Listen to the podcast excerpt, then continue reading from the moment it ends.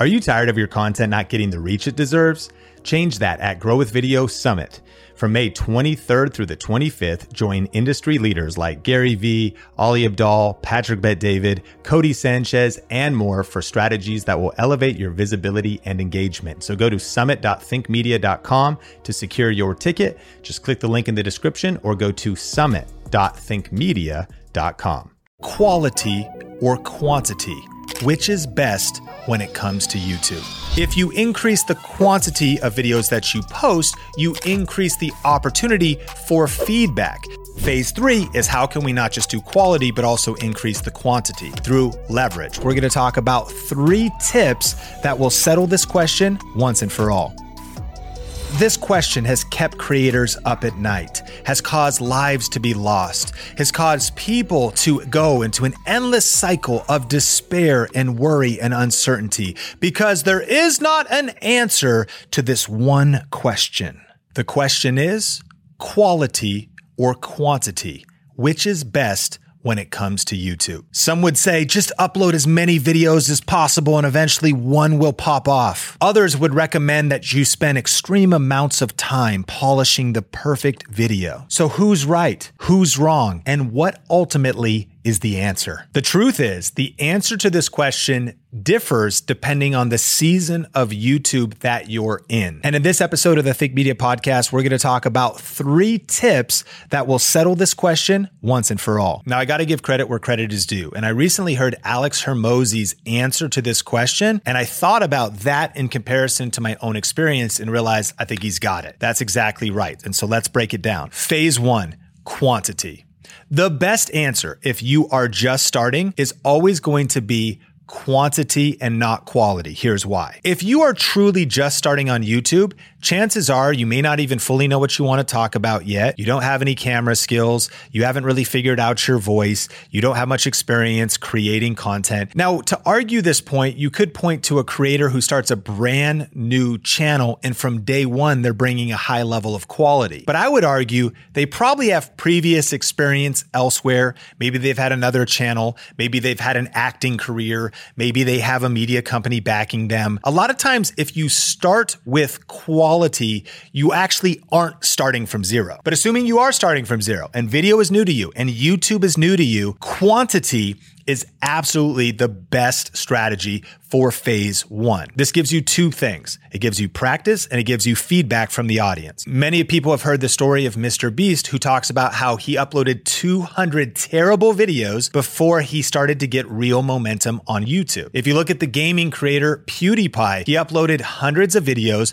before he started to get momentum. And when you ask either of those creators how they feel about their first videos, they would tell you the videos sucked. They were terrible. They were really bad. But I was getting practice. I was getting experience. I was learning the process of creating videos and I was learning the skills necessary for being a content creator. So in phase one, quantity is better than quality because the more reps you can put in, the quicker you can develop your skills. The second benefit is you actually get feedback from your audience. Let's say you already have some momentum or some skills, but you're still not quite sure which topics or which content formats are going to resonate. If you increase the quantity of videos that you post, you increase the opportunity for feedback. Let's say eventually you get to 100 videos. Now you can go and look back and say, okay, which topics out of these videos resonated with people the most? Which ones got the most comments? Which ones perform the best? And what can I learn from those? What you're getting is invaluable feedback from your audience or invaluable feedback from the market because phase one is testing. And the more tests you can do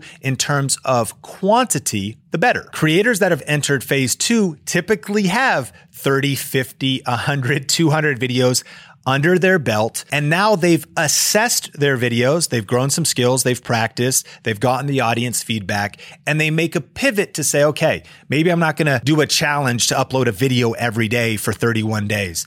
Maybe I'm going to slow down a little bit identify the topics that have resonated most, take the skills that I've learned and apply them to making some banger polished YouTube videos. The reason you can create quality is because of the insights you learned in the quantity stage. And so my question for you is which phase are you in? Do you need to be taking more massive, messy action, uploading more videos, analyzing the results, and continuing to build your skills? Or have you reached phase two where you should slow down and actually invest your skills, your learnings, your understanding of YouTube, your understanding of video creation, of communication into one video that maybe takes a week to make, one video that maybe takes a month to make. A story comes to mind of when I did a four part series on how to make a YouTube video, but I didn't just rush through this series. I made four distinct parts on preparation, shooting, editing, and then uploading. I planned it out, scripted it out, multiple sets, multiple different locations, and I ultimately then uploaded one video a week for four weeks. Going into the series, I had a feeling that this series would do incredibly well, and each episode in the series got hundreds of thousands of views, which was good for the content that I typically create. It was outperforming everything else. Why? Because I slowed down to invest in quality. Furthermore, I went into this process knowing that I was going to actually combine that four part series into a super long video.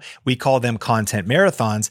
And that video has now generated millions of views. What's the punchline? This wasn't just an upload daily vlogs as much as I can and YouTube shorts all the time. This was about slowing down, investing in quality. And because of the skill sets and practice and learning and my understanding of even what the audience wanted, I went into that four part series and one super long video knowing that it was going to do well. Of course, there's always risk and mystery around will it do really well. But once the content marathon got a couple million views, I was like, yeah, it's exactly the plan. Like that's what I was going for. I could have never had those insights had I not graduated from phase one, quantity, into phase two, quality. But my friend, we're not done because there is a third phase. And the third phase is quality and quantity. At this stage, you not only know how to make amazing videos, but now you can make more of them. Now, for the solo creator, this might be an unreachable goal, but if you start to build your team, if you start to collaborate or have different content creators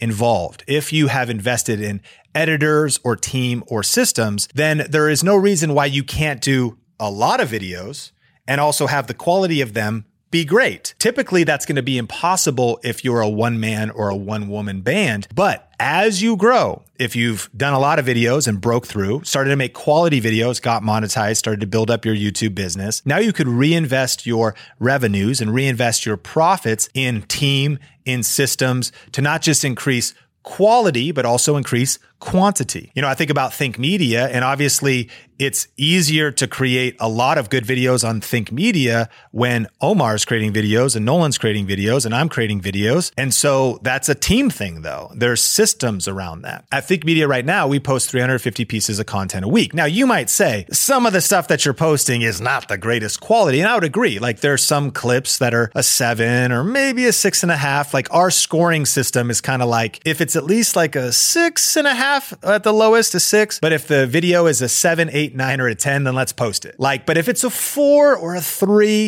if it's a five, we should leave it on the cutting room floor. Like the quality is too low because we want people to at least get some good information, some good education. And how you define quality and quantity is different. In education, our niche, uh, it's content value, not necessarily production value or even entertainment value. People come to learn. A lot of the videos we create were not meant to be viral videos. They're educational videos, just like this. It's a video podcast. But what does quality mean? Well, hopefully you're learning something. It's valuable. You walk away with the impression that my time wasn't wasted. My, uh, I learned something new. I can apply it to my channel. And so there's different des- definitions of quality and quantity, but here's the punchline. The reason we're able to upload all of that content now across platforms platforms is a team thing, is a system thing. It's because there's revenues that have been generated at the business that are ultimately able to be applied to the content we're producing. And when I heard Alex Hormozi break down these three phases, that's what him and Leila are doing at a whole nother level at acquisition.com. His head of production, I think is his title, Caleb Ralston, is actually a friend of mine. We go way back to a small town an hour north of Seattle, Washington, and we actually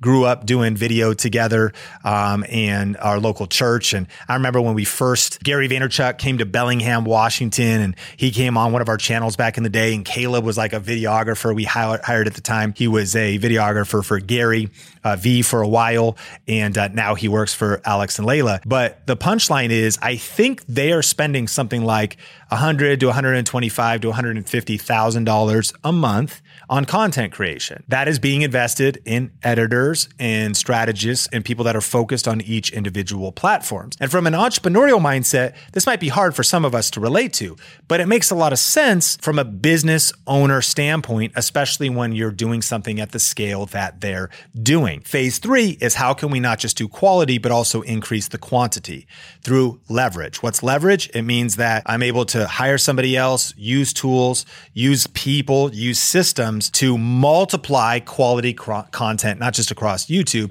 but across all the platforms. So, which phase are you in? Are you in phase one, where it's about quantity and learning skills? Phase two, where it's about quality and maybe doubling down and putting out some bangers that can really grow your brand? Or phase three, where you're ultimately doing both? And maybe which phase could you get to because it's time to make a pivot? It's time to maybe invest some dollars, hire an editor, outsource some things, lean into some AI software, learn into some things that could take your long form and, you know, multiply it more in short form. I honestly think, and I'm curious your feedback, that this is the definite answer. Which one is most important on YouTube? Well, it depends which phase you're in. If you got value out of this episode, it would mean the world to me if you like, rate, or review the podcast wherever you watch or listen to it. And if you actually want to learn more about the perfect video recipe that will help you increase the quality of your videos, we have a free video series here on the Think Media podcast that will link up on the show notes, or if you're on the YouTube version,